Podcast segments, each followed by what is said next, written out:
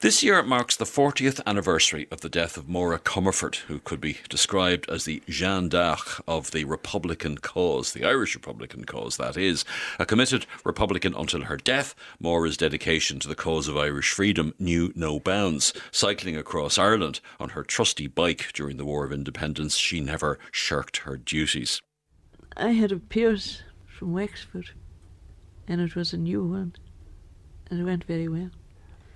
I rode a lot of Galway, and um, I rode the whole south, I suppose, from Kerry to Dublin along by Wexford, and um, a lot of Tipperary, as you can hear, she certainly got around. Like many of her comrades in Cumann na mBan, she opposed the Anglo Irish Treaty and took the anti treaty side during the Civil War. She saw action in the Four Courts and the Hammam Hotel. She even managed to be caught on film coolly cycling down Sackville Street in the midst of battle.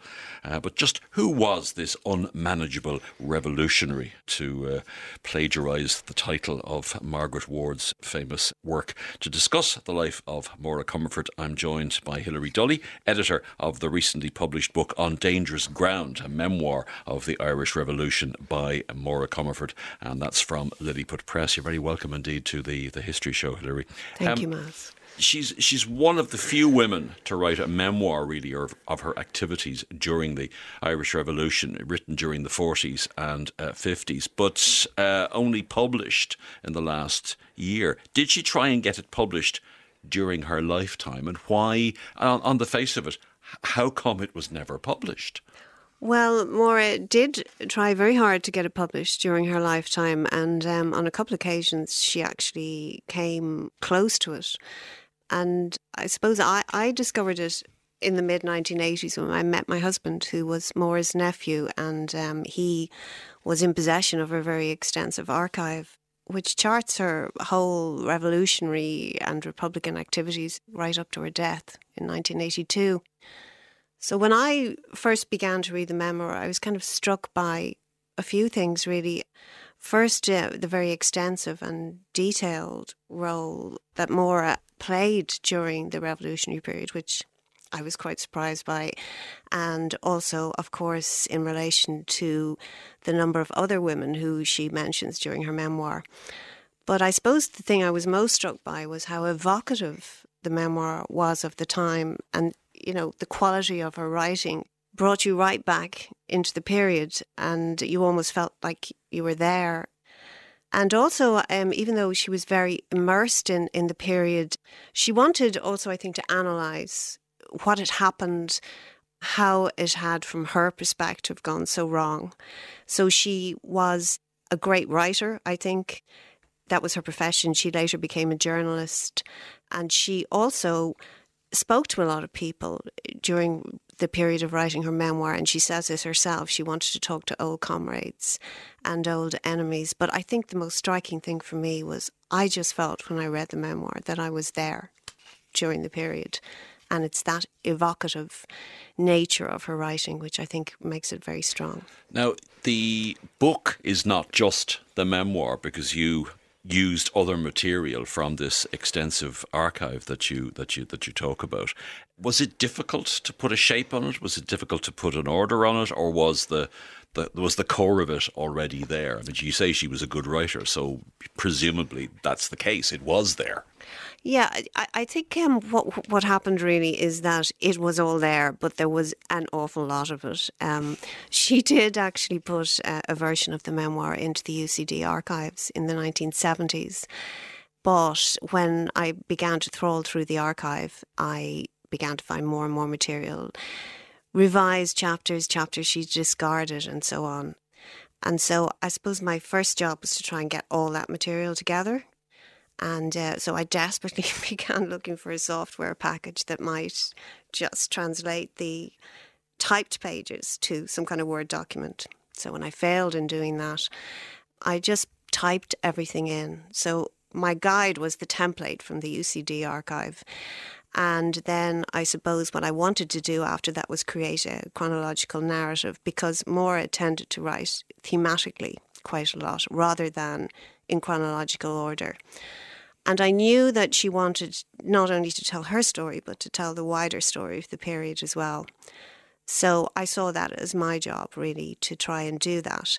And so I began to look at the idea of having footnotes to explain just some of the fascinating characters, the people, the memoir, and that she mightn't have given a lot of background information about, and to try and create her story, the story of all the women who um, were, I suppose, so cruelly written out of history, and then also to just give a sense of what it was like to be there at the time. Mm. I mean, the footnotes are definitely they're extremely useful because they do explain who who this person is, who that person is. Um, 1916. Where was she in 1916? What was she up to?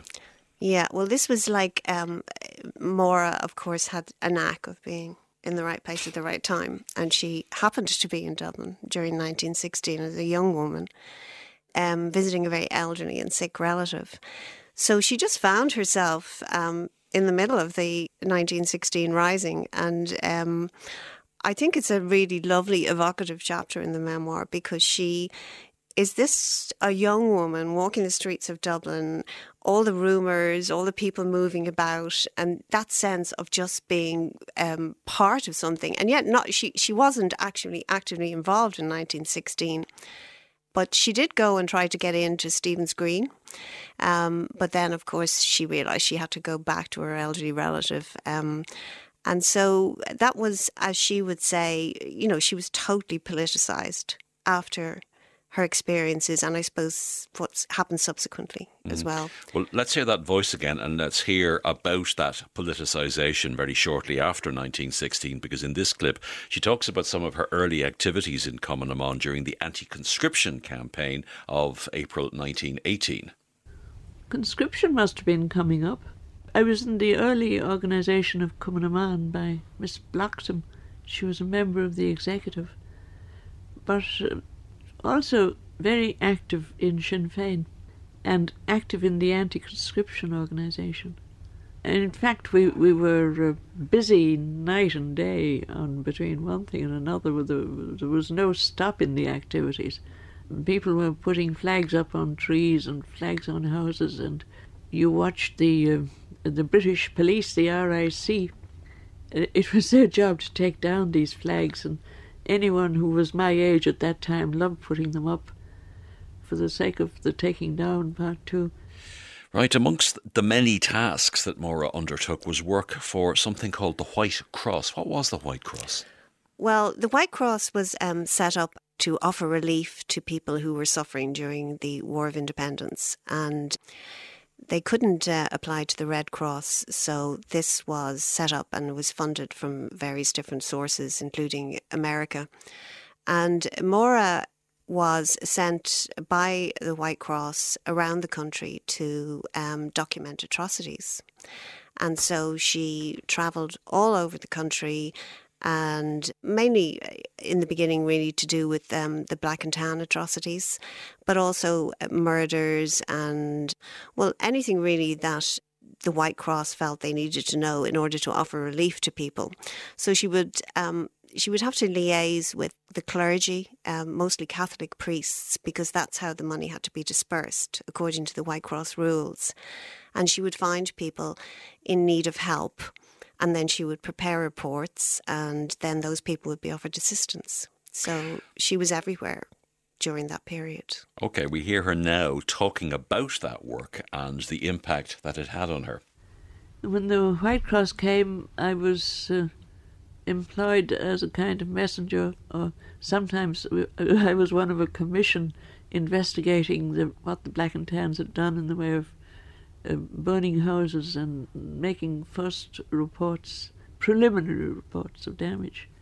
People in Dublin didn't realise what it was like to be uh, alone in a country house which was remote, and that was where the Black and Tans went. They didn't burn houses in Dublin or in centres of population, but they went where people were lonely and where, uh, you know, and they pulled them out and they burnt the houses in the night, that kind of thing. And I, I was tremendously privileged to be able to meet some of those people. Now, the majority of Cumann na opposed the Anglo Irish Treaty, Máire included, but unlike many of her contemporaries' writings, she actually writes a lot about her activities in the Irish Civil War, which makes her memoir even more important, um, certainly as we're now reaching the centenary of that event. Describe to me how she got involved in the in the Civil War, particularly in the in the early weeks, the early days in Dublin. Yeah, well, I think uh, Máire was very clear from the beginning that she and a, a lot of her Cumann na mBan comrades were, were not going to support the treaty. So I suppose she began to get involved with the anti treaty side from the very beginning.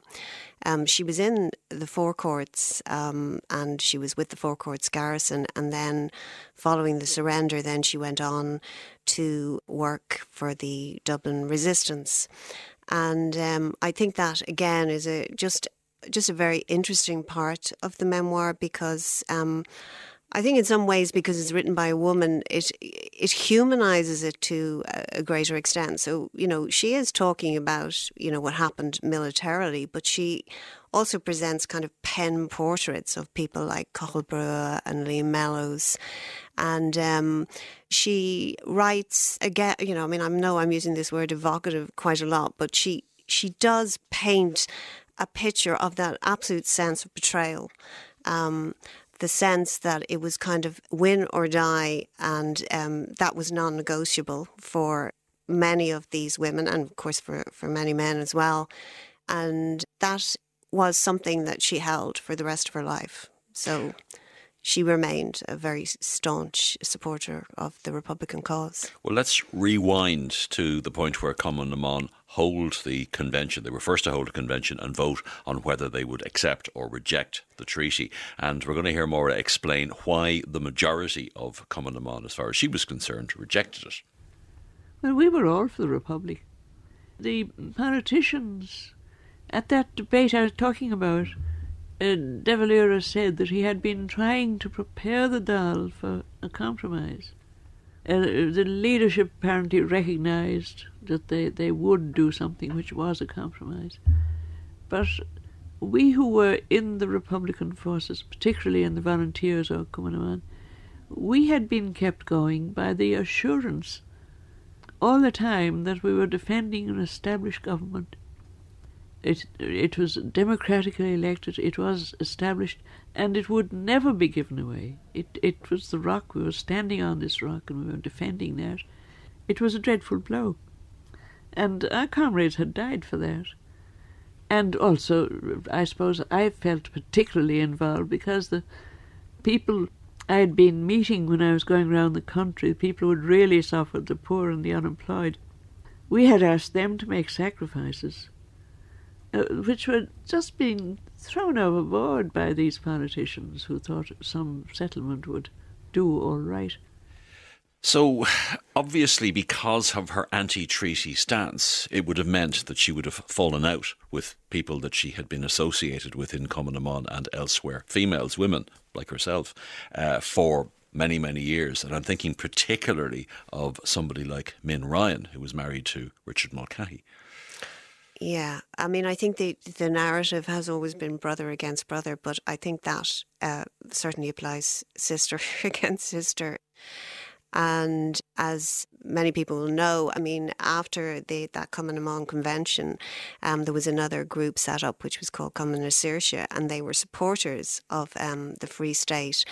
And um, they they didn't work in parallel; they did work against each other. And I suppose the incident with Min Ryan really would be um, Máire describes in her memoir. Um, she was involved. Um, well, she, she she always writes very modestly, but she just mentions that she was involved in a plot to kidnap Cosgrave, and she was driving uh, a car. They had been given a car to uh, check out a safe house for this plot, which was supposed to happen, I suppose, in the next few weeks and the car broke down, which happened very frequently actually. She's a lot of car breaking down incidents. Um, and they hailed a taxi. And unfortunately, Min Ryan happened to be in the taxi and recognise Máire. And as Máire said, she pretended not to recognise her, but she did. And so the next post she came to, she informed on where Máire was. And meanwhile, she had gone off to try and get another car, but when she came back, uh, she was arrested.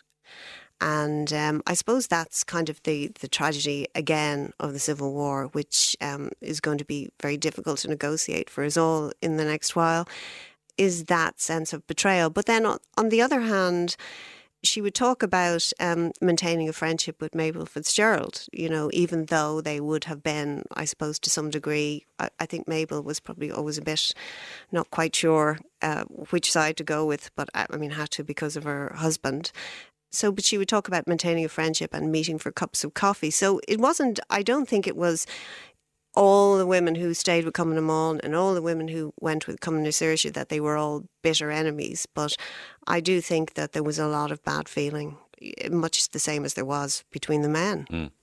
She went on a mission of some kind to the to the USA. Tell us what that trip was about. Yeah, she was she was imprisoned in at that time from that um, incident where Min Ryan informed on her. And um, she, when she came out of prison, De Valera um, sent her on a, a mission to the uh, United States, and she travelled there were other women there as well, quite a number of other women, um, and she mentions that um, Hannah Sheehy Skeffington, Margaret Pearse. So there was a lot of people who went to the US at the time to to try and raise money and to try and keep the Republican cause alive in the in the USA. So she did a lot of speaking engagements. You know, she spoke uh, at various different events. She was there for nine months, um, but as she describes it, she she was homesick for every minute of it because she was you know, a lot of her comrades were back in Ireland on hunger strike. And so she was very anxious about what was happening back home. And when she did come back, her American friends had insisted upon putting some guns into her case. But um, that's a kind of sad moment as well, because when she gets back, she realizes that, you know, that's the last thing the Republicans wanted to see at that time because, you know, it had disintegrated. The war was effectively over, the Civil War, when she returned.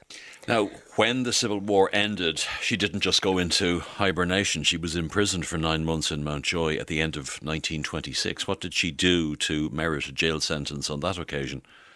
Yeah, again, you know, Máire's modesty. Uh, you know, you you wouldn't really know how much she did from what she writes, but um, she was involved, um, and indeed she is credited with being the instigator of a campaign which was run by a number of women in na to, um, I suppose, effectively intimidate juries in Republican trials. So where Republicans were on trial, they would locate the jury members and ask them, I suppose, to do what she would consider to be their patriotic duty to acquit them, basically. And um, it was a very concerted campaign that went on for a number of years. Um, and I think it probably uh, merits a lot more research, that particular period of time and the women who were involved. Um, so, you know, uh, Sheila Humphreys was very prominent in it, and Helena Molony, and the three of them were arrested. Um, having there was twenty thousand, I think, pamphlets which were called Ghosts, um, or signed by ghosts, and these were, um, you know, just uh, in relation to this jury intimidation, um, that, what, what they were doing in relation to that. And 20,000 seems like an extraordinary number. They posted them up and they were found with these and they were taken to court um, where they behaved very badly did their knitting, um, talked in Irish, and just were generally utterly defiant. Um, and so they were imprisoned. After the Civil War, also, she really falls on hard times, doesn't she? Oh, she does, yeah. I like an awful lot of other people. She she really had no resources when she came out of the Civil War, um, and so she'd no job, she'd no home, and she got the land of a cottage um, from her friend Father Sweetman in Gorey in County Wexford, and she ran a poultry farm, a very small poultry farm, eked out a living for 10, 11 years, and was only really rescued, I suppose, to some degree from that life of really hardship and poverty by securing a job in the Irish press in 1935.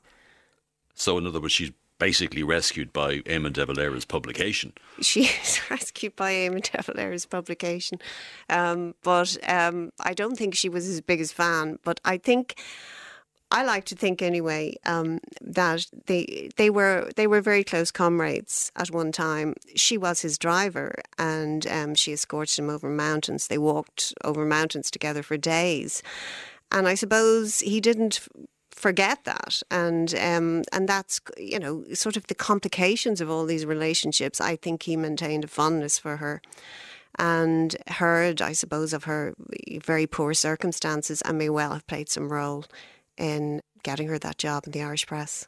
Well it's a fascinating she's a fascinating woman and it's a, it's a, it's a wonderful memoir beautifully written brilliantly edited. And uh, for those of you who want to know more about Máire Comerford and the role of women, indeed, in the Irish Revolution, because that, as Hilary was saying, is very much part of what uh, Máire Comerford was writing about.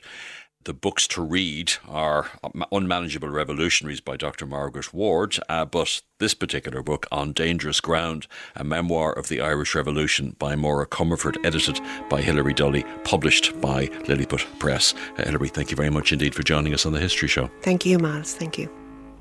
Fill up once more, we'll drink a toast to comrades far away. No nation upon earth can boast of braver hearts than they. And though they sleep in dungeons deep, or flee out loud and banned, we love them yet, we can't forget the felons of our land. And though they sleep in dungeons deep, or flee outlawed and banned, we love them yet, we can't forget the felons of our land. That's all we have time for on this evening's programme. Details of all our items, as well as podcasts, are available on our website, rte.ie forward slash history show. My thanks tonight to Mark McGrath on sound and our researcher Liz Gillis. The History Show is a Pegasus production for RTE. For now, from me, Myles Dungan, and producer Lorcan Clancy, goodbye and thanks for listening.